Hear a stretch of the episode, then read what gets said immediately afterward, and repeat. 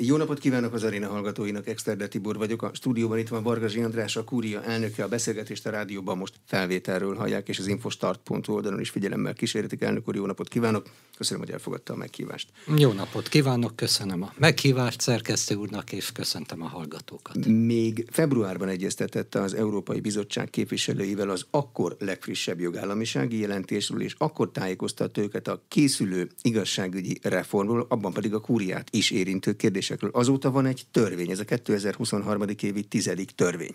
Ez most elegendőnek látszik az önszékéből megítélve? Hát nekem még soknak is, ha szabad mondani de ezt nem nekem kell megítélni, hogy a mérföldköveket teljesíti-e ez a törvény az én legjobb meggyőződésem szerint. Teljesíti, mi igyekszünk ezt a törvényt végrehajtani, ami nem lesz könnyű. De 27-ből, 27 úgynevezett szuper mérföldkőből négy is az igazságszolgáltatási rendszer reformjára vonatkozott. Olyan kérdésektől, hogy milyen az országos bírói tanács helyzete, a kúriai bírók függetlensége, az alkotmánybírósághoz való fordulás joga, lehetősége, vagy az uniós bírósághoz való fordulásnak a lehetősége, ezek szemmel láthatóan egymástól távol eső kérdések. Önök hogy ítélik meg? Mi lesz, mit lehet ebben nehezen teljesíteni? Hát a törvénybe kellett foglalni ezeket az igényeket, amelyek között van olyan, ami akár még meg is valósítható lett volna, akkor is, ha nem kéri az Európai Bizottság, hát vannak olyanok, amelyek furcsák. Most mivel azóta az országgyűlés törvénybe foglalta, én ugye nehezen tudok mást mondani, mint hogy ez a törvény, törvényt megkíséreljük végrehajtani. Az egy másik kérdés, hogy ez mennyire lesz könnyű. Ezt elmondtam, nem nagyon titok, hogy ennek a törvénynek van néhány olyan rendelkezése, és ezt nem én mondom, hanem a törvény hazai előkészítői mondják, hogy ez egy oktrojált törvény. Még az is elhangzott sajtóban is, hogy valójában ez nem teszi függetlenebbé az igazságszolgáltatást, sem kevésbé függetlenné. Tehát annak ennek olyan részei, amelyek zavart okoznak. Mintha azok, akik ezt a törvényt írták, azt szerették volna, hogy nem működjön. Na, mi mindent megteszünk, hogy működjön, de nem lesz könnyű. Ugye a törvényt a magyar törvényhozás írta, de határozott Európai Bizottsági igények szerint írta. Hol hm. lesz benne a működésképtelenség veszélye, vagy hol van benne a működésképtelenség veszélye elrejtve? Hát egy példát hadd mondjak erre, hogy a kúria vonatkozásában különféle személyi döntéseknél is, meg hát lényegében a működés alapfeltételeit biztosító ügyelosztás tekintetében párhuzamosan több testület egyetértéséhez kötötte, de arra vonatkozó szabály nincs, hogy mit kell csinálni akkor, ha ezek a testületek mégsem értenek egyet. Nem lehet rendezni bármilyen végrehajtási rendeletben, hogy akkor szavazni hát, kell és szavazatarányokat kell csinálni? Az igazságszolgáltatás működésével kapcsolatban a végrehajtási rendelet az egy szokatlan műfaj lenne. Tehát csak törvényben nem. lehet megcsinálni. Hát, és ha nincs benne, akkor nincs benne. Sőt, sarkalatos törvényben.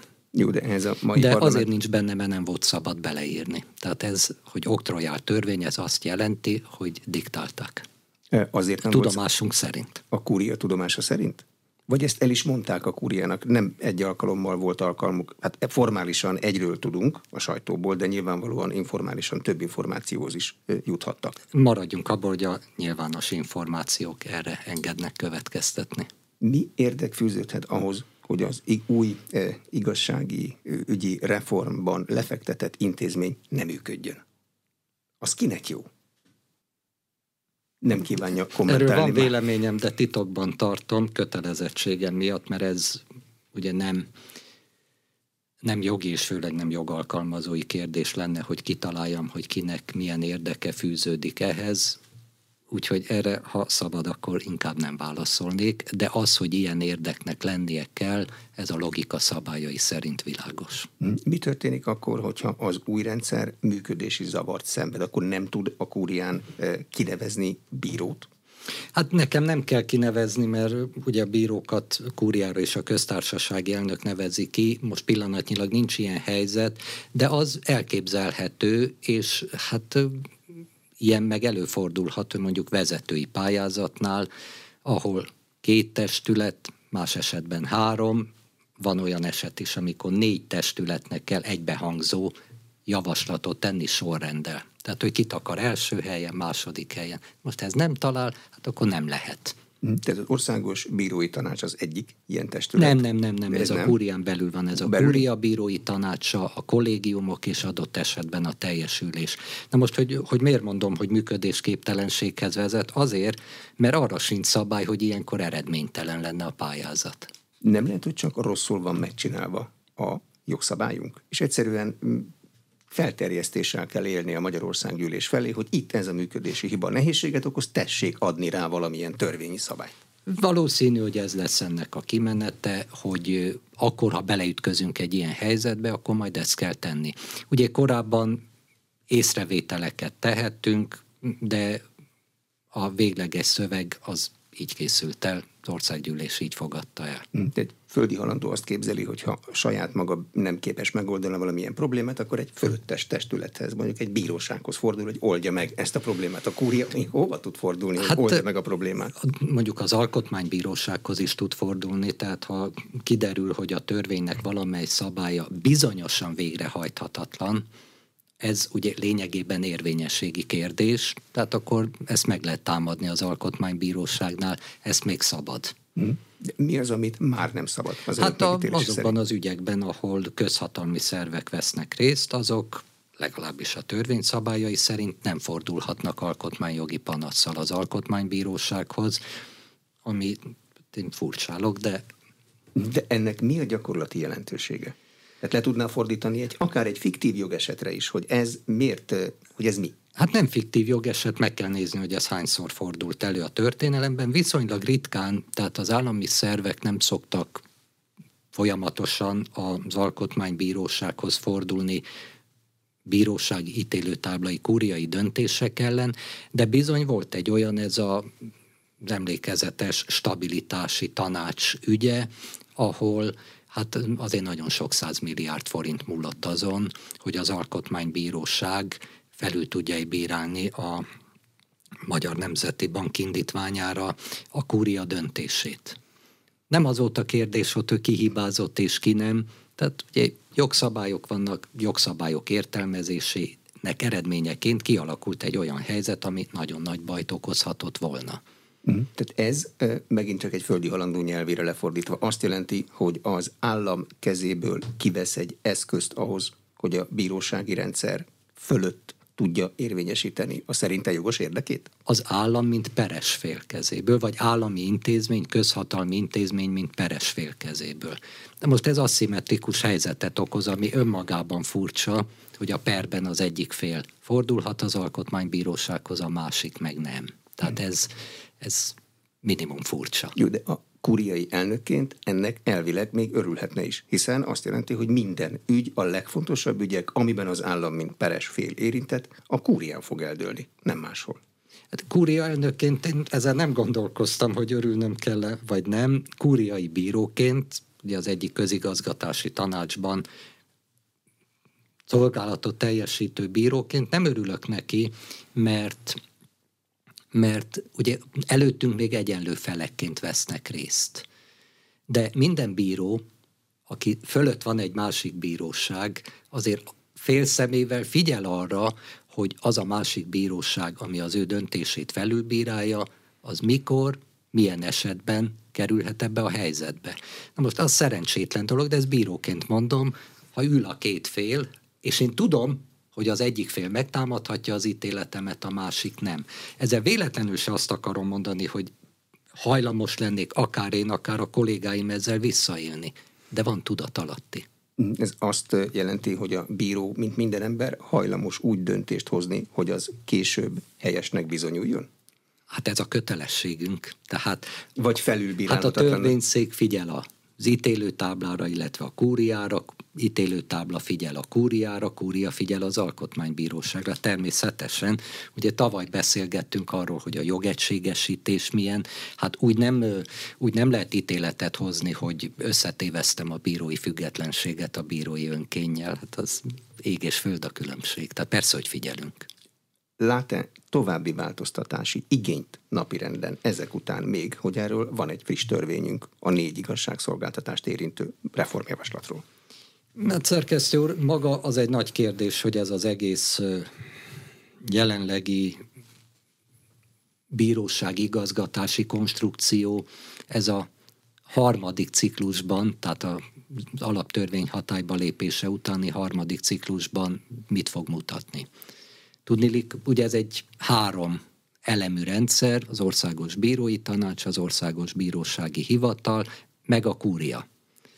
Három intézmény között vannak elosztva a feladatok. A kúria csak az ítélkezés egységével, úgy tetszik szakmai irányításával foglalkozik, a bírósági hivatal gyakorolja a teljes igazgatási jogkört az egész ország rendes bíróságai fölött, a bírósági hivatal pedig a központi igazgat, bíróság, bírói tanács pedig a központi igazgatás, tehát a bírósági hivatalt, és kisebb részt a kúria elnökének tevékenységét ellenőrzi, vagy felügyeli. Az alaptörvény szerint felügyeli, de hát ez nyilván főként az igazságszolgáltatás sajátosságai miatt ellenőrzést jelent. Szóval ez egy végtelenül érzékeny rendszer. Ha megbillen, bármelyik oldalon, ha megbillen, akkor nem fog működni. És hát eddig is azt láttuk, hogy ebben a második ciklusban jelentősen megbillent. De milyen irányban érezték a második ciklusban? Hát, a második ciklust én most úgy értem, hogy a legfrissebb törvénycsomag előtt akkor is hát billent a, valamilyen irányban? Ugye az első ciklus volt a 2012-től 18-ig tartó, a második a 18-tól jövő januárig tartós, a harmadik az, amit idén ősszel fognak a a bírótársak megválasztani. Na most ebben a második ciklusban hát furcsa dolgok történtek. Tehát én azt tudom mondani, hogy a, a bírói tanács jelenlegi, frissen megválasztott elnökének talán pont egy hete volt egy hosszú nyilatkozata. Most abban tizenvalahányszor fordul elő a bírósági hivatal korábbi elnökének, Handó Tünde elnök asszonynak a neve. Hát most ez, aki 2019 vége óta az alkotmánybíróság tagja. Tehát, hogyha egy ellenőrző testület identitás elemének tekinti azt, hogy a bírósági hivatal elnökét immár négy éve, vagy közel négy éve volt elnökét kritizálja a sajtóban, hát akkor erre nem lehet azt mondani, hogy ez az intézmény, ez a feladatát rendeltetésszerűen látja el. Nem Ezt le... mondom megbillenésnek. Nem lehet, hogy pusztán arról van szó, hogy egy kérdésre egyszerűen el, én is olvastam ezt az interjút, meg a, a tanács honlapján lévő összefoglalót is, hogy egyszerűen el kell magyarázni a történetet, hogy szerintük mi miért van. Nem lehet belőle kihagyni neveket, meg történeteket. Hát én viszont azt mondom, hogy de. De ez egy olyan kérdés, és ha megengedi, akkor folytatnám ott, ahol tavaly abba hagytuk ezt a kérdést, hogy nyilván érdekli az embereket, nagy nyilvánosságot, hogy mi zajlik a bíróságokon, meg valószínű, hogy valamilyen mértékben érdekli a bírákat is. Na most az nem szerencsés dolog, hogyha a bíróságok belső működése folyamatosan a nyilvánosság előtt van. Egyszerű jogból azért, mert ez a bírósági szervezet, ez egy ilyen sajátos találmány, hogy rábízzuk az összes ügyünket, családjogtól vagyonig, rábízzuk a velünk szemben bűncselekményt elkövetők megbüntetésének igényét egy zárt testületre, amely zárt testületnek a döntését előzetesen elfogadjuk. Jó, jogorvoslat végén. Tehát végigmegy. Na most ennek a feltétele az, hogy a társadalom megbízzon abban a szervezetben, abban az intézményben, amit röviden bíróságnak hívunk. Ha viszont azt látják, hogy itt veszekedés van, hadd, hadd mondjam ezt a lehető legegyszerűbben, hogy azt látják, hogy ezek pont úgy viselkednek egymással, mint mi otthon vagy társaságban, hát akkor, akkor miért kellene elhinnünk azt, hogy a mi ügyünkben viszont majd emelkedett módon fognak dönteni. Szóval hiányzik ebből a rendszerből pillanatnyilag az emelkedettség. És azt hogy lehetett megőrizni, úgy, hogy ezekről a dolgokról nem beszéltünk nyilvánosan. De nem lehet az emelkedettséget úgy megőrizni, hogy a sajátos rendszer szereplői eh, nem úgy viselkednek, mint mi szoktunk a családban meg a baráti társasággal, hanem emelkedett ebben. Ez lenne a cél, de hát most mit de attól, látunk? hogy nem derül ki valami, attól még az nem egy emelkedett viselkedés belül. Egyszerűen a bírókat mi többre tartjuk, mint magunkat, mert okosabbak, mint mi. Ezt a bírók nevében köszönöm szépen. De azt is várjuk tőlük, hogy ne úgy viselkedjenek, mint mi. Nem ezt, ez a megoldás? Hát ugyanazt, ugyanazt mondjuk most mind a ketten szerkesztő én is ezt mondom, hogy legalább kifele nem úgy kellene viselkedni, tehát egyfajta ilyen visszafogottságot kellene tanúsítani, hogy a vitákat próbáljuk meg belülrendezni. Ez az esetek jelentős részében sikerül, más részében nem sikerül. Még egyszer hadd térjek erre vissza, ha egy ellenőrző testület azt tekint identitás elemének, hogy nyilvánosság előtt szidja a korábbi ellenőrzött szemét, akit már nem ellenőriz, mert régen túl vagyunk rajta, hát akkor kérdés, hogy ez a testület mennyiben szolgálja azt a célt, amit, amiért létrehozták, ami létrehozta az alaptörvény. De most belülről is ugyanezt tudom mondani, tehát nekem az a tapasztalatom, és szóval hadd mondjam, hogy az elmúlt 30 évet a Marka utca környékén, sőt abban töltöttem el. Nekem az a tapasztalatom, hogy az igazságügyi intézmények, így a bíróság is, azt az igazgatást tekinti jónak, amit észre se vesz.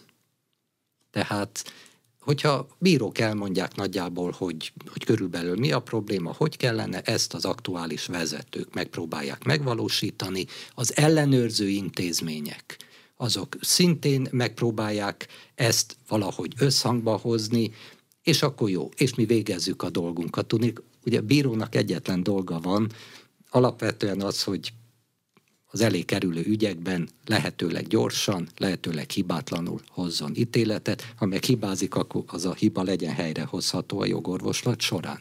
Ennek nem az a része, hogy folyamatos igazgatási cirkuszok legyenek. Mi számít egy bíró számára ebben a sajátos rendszerben belülről nézve fontos kérdésnek? Mondok egy olyan példát, ami az embereknek fontos. Milyen a jövedelmük, milyen az életpályájuk, milyen a kinevezési gyakorlat bent, milyen a munkahelyi légkör. A bírók ugyanúgy gondolkodnak ebben a kérdésben, mint mi?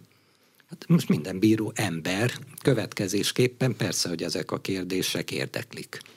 Nyilván a jövedelem az lényeges dolog, mert a bírónak ugyanúgy haza kell menni, legyen hova, számlát ki kell fizetni, és így tovább. És hát azért minnyáján tudjuk azt is, hogy azért a bírók nem 8 órás munkaidőben dolgoznak, és amióta Covid folytán mindenki rászokott a számítógépre, erre hadd mondjam, hogy nem is ötnapos munkahétben dolgoznak, tehát persze, hogy ez mind lényeges. És igen, az is lényeges egyénként, hogy ha én pályázni akarok valahova, akkor a pályázatom a tisztességes eljárásban, előrelátható módon bírálják el. És ha nem értek vele egyet, akkor legyen nekem, pályázó bírónak legyen valamilyen eszközöm, ahol ezt megtámadhatom. Ez a világ legtermészetesebb dolga. Na de pályázatokkal kapcsolatban ilyen jogorvoslat nem nagyon szokott lenni. Következésképpen akkor nem az érdekeltek feszegetik ezt a kérdést, hanem a nyilvánosság előtt szereplő igazgatási szereplők. Azzal, hogy most van egy új rendszer a legújabban elfogadott törvényel, ezek a kérdések háttérbe szorulhatnak, másképp fog működni, vagy inkább a helyzet romlására számít. Azzal kezdte a beszélget az első választ, hogy még a működésképtelenség is benne van a rendszerben. Hát én el tudom mondani azt, hogy, hogy mi, én hogy látom, akkor ez személyes véleményem. Tehát, hogy én hogy látom ennek a törvénynek a, az előéletét. Tehát nem a legutolsó korszakot, amikor a bizottság meg Magyarország tárgyalt, mert arra nyilván nem látok rá. De azt látom, hogy milyen kérdések kerültek bele a törvénybe, és azok hogy jutottak el ide. Több évre visszamenőleg van egy ilyen gyönyörű táblázatunk, egy ilyen gráfunk, hogy a bírói tanácsban bizonyos skandallumokat kitárgyaltak, ez lényegében azt jelentett, hogy nyilvánosságra kerültek olyan dolgok, amik bírói tanács jegyzőkönyve szerint botrányosak voltak. Ezt néhány nap múlva különféle civil szervezetek, lehetőség szerint olyanok, amelyeknek van nemzetközi háttere is, átvették, megírták, és ennek csodát csodájára azt a nevet adták, hogy jelentés. Na most ez a jelentés, ez nyilván valami komoly látszatot keltett, ez valójában néhány ember készítette, majd ezekre a jelentésekre hivatkozva fogalmazta meg az Európai Bizottság az éves jogállamisági jelentésében, hogy hú, hát aztán itt Magyarországon micsoda bajok vannak. Majd a folyamat végén jelentek meg ezek a problémák a Először a decemberben elfogadott helyreállítási tervben, mérföldkövekként, majd aztán a törvényben. Tehát ezt azért nagyon-nagyon-nagyon nehéz lenne vitatni, hogy ezen a folyamaton ment végig jó néhány ilyen kérdés. És ezek közül, ahogy az elején is mondtam, van pár olyan, aminek semmi köze sem a bírói függetlenséghez, sem az igazságszolgáltatás működéséhez. Ezek, ezek nem komoly kérdések. Stabilnak látja ezt a legutóbbi reformot? Mert ugye a törvényben is az van, hogy a helyreállítási és ellenálló képességi tervhez kapcsolódóan kellett megcsinálni. Magyarán kell a pénz. Ön is mondta, hogy kényszerített a törvény. Ha megvan a pénz, akkor nem lehet visszacsinálni az egészet? A többség megvan rá. A mi álláspontunk az volt, hogy mivel a Magyarországnak egyéb okból a COVID következtében elszenvedett gazdasági hátrányok miatt Magyarországnak, Magyarországnak járó pénzt, és még további az igazságszolgáltatással kapcsolatban nem lévő pénzeket a bizottság ezekhez a mérföldkövekhez kötött, ezért a kúria nincs abban a helyzetben, hogy ezzel a törvényel megpróbáljon szembe helyezkedni. Pont. Ezt én most is tartom. Mi több, azóta az országgyűlés ezt elfogadta, tehát nekem kutya kötelességem, és minden bírónak kutya kötelessége megkísérelni, jó hiszeműen ezt a rendszert működtetni. A rendszer bizonyosan nem stabil, tudnilik nem fog hosszú távon működni, mert nem tud. Tehát pénz ide, pénz oda, hogyha az igazságszolgáltatáson belül valódi zavar lesz. Tehát nem ezek a mondva csinált botrányok, hanem valódi zavar lesz, hogyha leáll. Erre azt tudom mondani, amit amit mások is mondanak, mai napon is elhangzott az országgyűlésben, ez szuverenitási kérdés ettől kezdve. Na, ez az a pont, ahol viszont nem mondhatom azt, hogy á, nekem mindegy. Hmm. Tehát azt jelenti, hogy készülni kell arra, hogy nem fog működni, de ha egy bírósági rendszer nem működik, az egy szuverenitási kérdés, és akkor lépni kell valamit. Jogkereső állampolgárként én ezt várom a bíróságtól. Szerkesztő úr, a bíróság az állam része. Az, áll, az egyik hatalmi ág. Hogyha itt komoly és valódi működési zavarok vannak, hát akkor az állam működésében keletkezik zavar. Akkor az államnak kötelessége kijavítania. Erre valók hát, a törvények. Hát nem lesz más helyzet nem lesz más helyzet, akkor valamit majd csinálni kell. Mondom, mi mindent megteszünk azért, hogy, hogy minél tovább ne derüljön ki az, hogy igazunk van, bármennyire vicces ez, mert ez a kötelességünk, tehát ezt a törvényt végre kell hajtatni, de nem fog könnyen működni. A legújabb igazságügyi reform a rendes bíróságok működésében, ahol mi először találkozunk az igazságszolgáltatással, okoz valamilyen változást, vagy okozhat valamilyen változást? Elvileg első fokon nem, másodfokon nem, a kúria tekintetében képzelhető el leginkább, de ezzel nem mondtam semmi extrát, mert ugye ennek a törvénynek fele a kúriáról szól. De megpróbálom elmondani akkor nagyon-nagyon egyszerűen, hogy hol látok én itt a problémát. Ugye az igazságszolgáltatás és igazgatásában résztvevőknek ez a nagyon kifinomult, érzékeny rendszer akkor működik jól, ugyanúgy viszonyulnak a szereplők egymáshoz, mint az államhatalmi ágak, vagy mint az államok, mégpedig a jóhiszemű együttműködéssel. Abban a pillanatban, ahogy a jóhiszemű együttműködés helyére valami egyéb kerül, csoportérdek,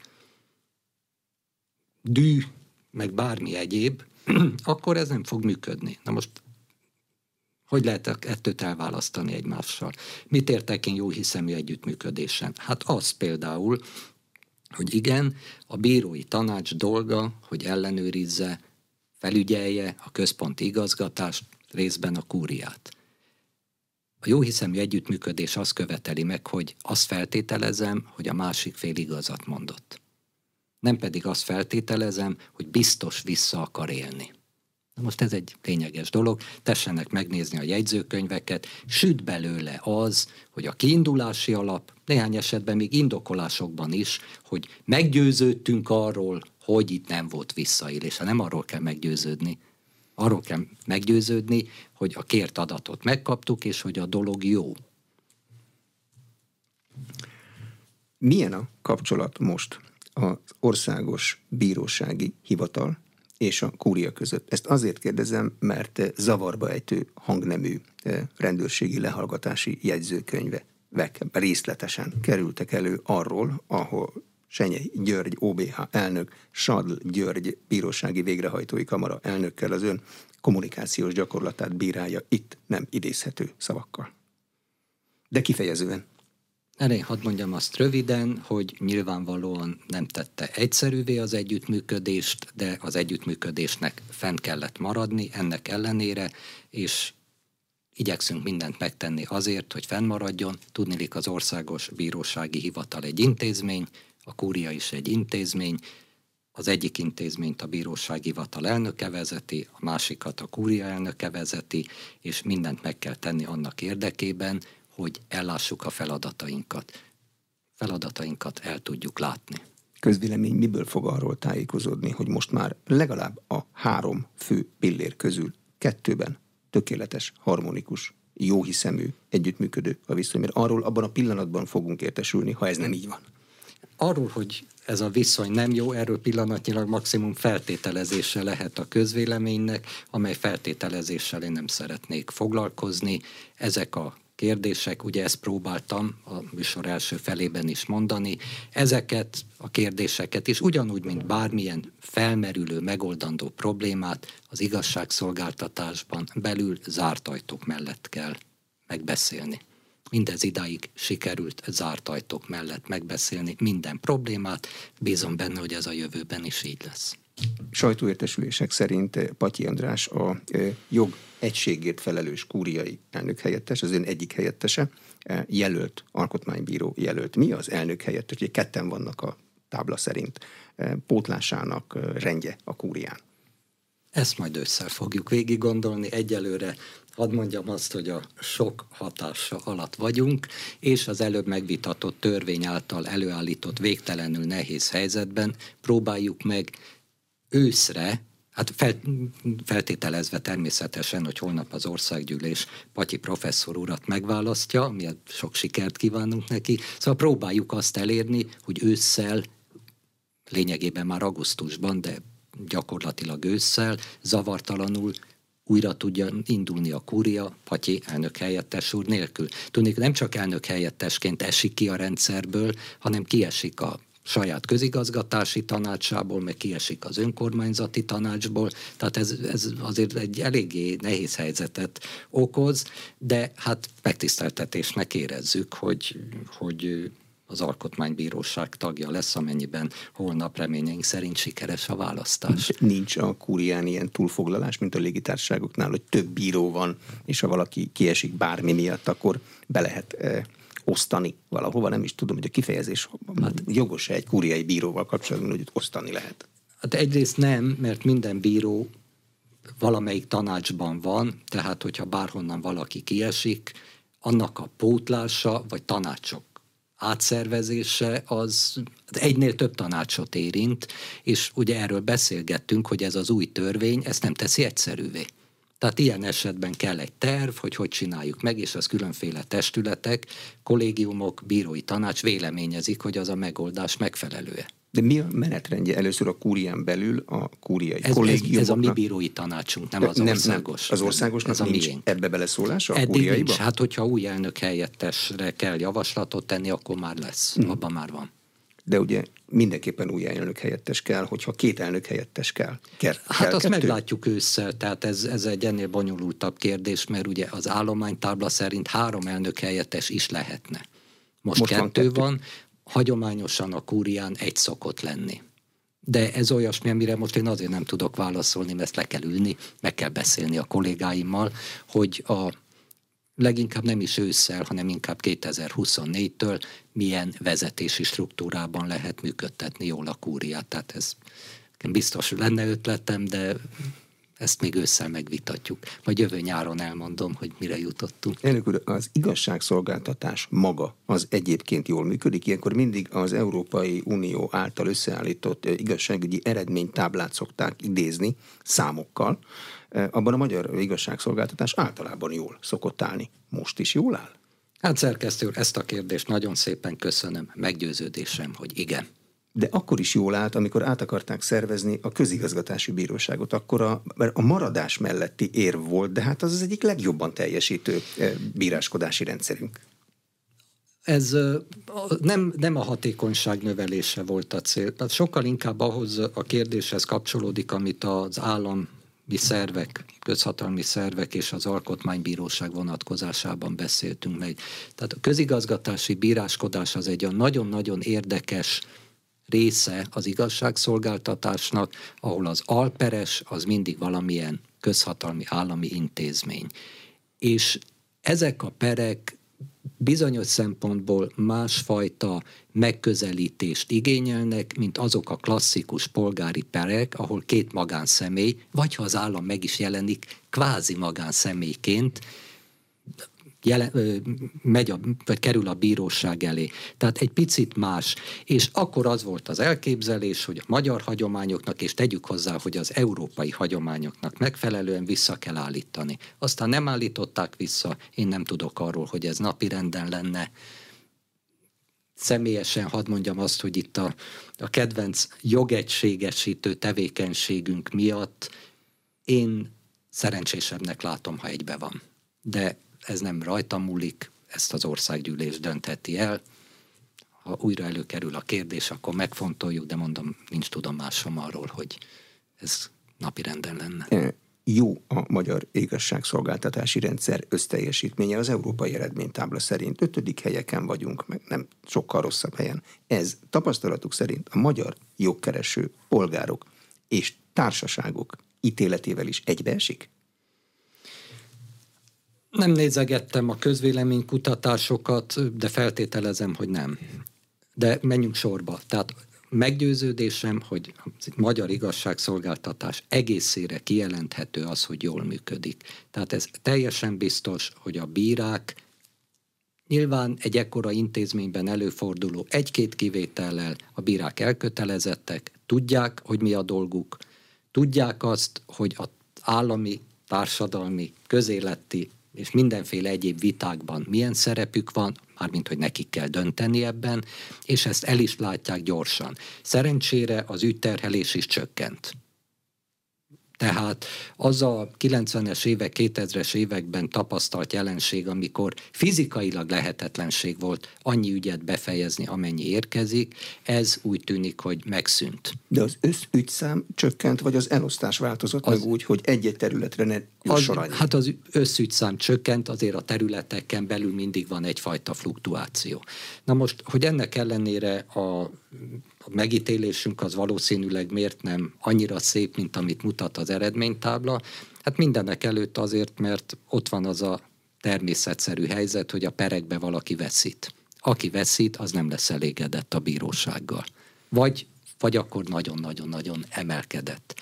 Tehát eleve a hozzánk fordulóknak, illetve az előttünk megjelenő közösségnek fele az elégedetlen velünk. Marad a másik fele, tehát az nyilván elégedett, de még elégedettebb lenne, ha még ennél is gyorsabban dolgoznánk. Összességében gyors az igazságszolgáltatás, kétségtelen, elébe megyek a kérdésnek, van néhány ügy, amelyek nagyon elhúzódnak. Ezekből egy is sok. Ezt mi is tudjuk, nyilván mindegyik ügyet az adott bíróság igazgatási vezetője ismer, tudja az okokat, de az igazságszolgáltatás, az ítélkezés sajátossága, hogy akkor sem lehet könnyedén beavatkozni egy ilyen elhúzódási folyamatba, hogyha látjuk, hogy el fog húzódni. Egyszerűen azért, mert a bírói függetlenség az azt jelenti, hogy amíg egy bíró vagy egy bírói tanács kezében van az ügy, addig nem lehet beleszólni abba, hogy mit tegyen. De ilyenkor mérlegelési jogkörük van, hogy mi okoz nagyobb kárt? Hogyha Nincs. beleszólnak, és látják, hogy vagy ha nem szólnak bele, és hagyják, hogy évekig húzódjon, mert mind a kettő kárt okoz. úr, kötelező nem beleszólni. Tehát ez a bírói függetlenség lényege, hogy nem hivatalként működünk. Tehát a vezető, legyen az elnök, vagy szakmai vezetőként a kollégium vezető, nem mondhatja meg a tanácsnak, hogy azt mondhatja, hogy tessék megpróbálni gyorsabban dolgozni. De valójában nem kérdezhet rá arra, hogy miért nem tűztet ki jövő hétre, miért csak két hét múlvára tűztet ki. Ez a kérdés nem tehető fel. De látja a helyi igazgatási vezető? hogy hát mi történik persze, az hogy látja, de a kiváló statisztikai rendszerünk, meg ügyviteli rendszerünk az percre pontosan mutatja, hogy melyik ügyel mi történik, de nem szólhat ebbe bele. Ez büntető ügyekben jellemző, az ügyelhúzódás inkább, vagy polgári peres ügyekben jellemző, még mindig küzdenek a devizahiteles perek utórengéseivel. Hát mindegyik ügyben előfordul. A devizahiteles pereknél ugye az történik, hogy ha bármilyen okból felfüggeszti az eljáró bíró vagy tanács az eljárást, már pedig az Európai, bíró, az Európai Unió bíróságához fordul, akkor fel kell függeszteni, ez önmagában egy-két-három éves kimaradást okozhat. A per teljes tartamában ez beleszámít. Tehát most... egy évet tárgyaltuk, első fokon, másodfokon, majd felfüggesztettük, három év szünet. Utána ez már eleve egy öt éves ügy. Ez az, amire azt tudom mondani, hogy ez a természetes késedelem. Nyilván előfordulnak olyan, olyan kirívó esetek, amikor be lehetett volna avatkozni korábban, nem vettük észre. Ez, ez nyilván kicsit a szabad ilyet mondani, ha egy ügy elkezd húzódni, akkor nagyon elhúzódik az, a tipikus okokat látják? Tehát olyanokról mi is tudunk, hogy megbetegszik a bíró, és nem tudja folytatni, akkor át kell, el, előről kell kezdeni.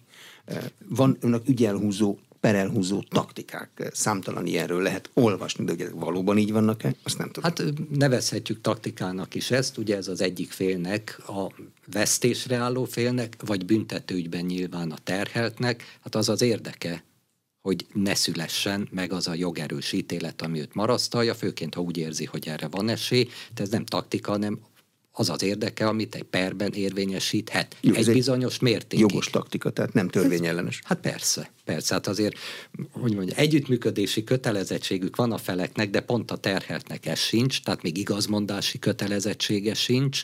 Tehát persze, hogy mindent megtett annak érdekében, hogy meneküljön. És erre meg hadd mondjam azt, hogy hát azért én nem hiszem, hogy bármelyikünk szeretne olyan büntető igazságszolgáltatást, ahol a terhelt nem tud hatékonyan védekezni. Szóval ott, ott azért mégis ugye becsületcsorbító marasztalásról van szó, nem egyszerűen arról, hogy elbuktunk egy pert. No, de a kérdésre visszatérve, tehát nekem sejtésem van, mivel nekem nincs olyan feladatom, hogy az ország egészét tekintve megmondjam azt, hogy hol lehetne be beavatkozni, és hol nem. Én hadd szorítkozzak a kúriára, de a kúrián tényleg égtelen erőfeszítéssel teszünk meg mindent azért, hogy ne legyen egy éven túli ügy. Lényegében nincs is, évközben előfordul egy-egy olyan hónap, mikor nagyon megközelítjük az évet. Tehát nincs. Az összes kúriai tanács minden erőfeszítés, minden lehetséges eszközt latba vet, annak érdekében, hogy ne legyen egy éven túli. A tisztesség érdekében azért hozzá kell tennem, hogy igen, de a kúria csekély kivételtől eltekintve felülvizsgálati bíróság, amikor már közigazgatási ügyszakban egy, polgári büntetőben két bíróság látta. Tehát nem nálunk indul a per, nem nekünk kell egy benyújtott keresetlevélből vagy vádiratból felépíteni a teljes ügyet még magyarabbul és rövidebben, kúri előtt jellemzően nincs bizonyítás, mert a bizonyítási eljárás húzza el igazán az ügyet. Tehát a kúria már csak jogkérdésben hát dönt, hogy az felül... alsó bíróságok a jogot helyesen alkalmazták-e? És abban is kivételes jogorvoslati eszközként. Ezzel együtt azt kell, hogy mondjam, hogy, hogy azért az az egy év nagyon rövid idő. Mert ugye kiesik belőle a nyár, kiesik belőle mindig az, hogy amíg a korábbi ügyet tárgyalják, addig az újabbat nem lehet. Tehát ez komoly erőfeszítést igényel, de nekem meggyőződésem egyébként, hogy az összes ítélőtábla és törvényszék is ugyanezt az erőfeszítést, meg járásbíróságok is ugyanezzel az erőfeszítéssel áll hozzá. De új, viszonylag új polgári törvénykönyvünk, meg viszonylag új büntető törvénykönyvünk is van. A meg, magyar jog, meg közigazgatási jogszabályaink is vannak. A hát magyar mindig változnak azok igen. mindig. Az a sajátosságuk. A magyar jog meg a kúria belakta ezeket az új kódexeket, meg az új eljárási szabályokat? Hm, azt hiszem, hogy igen.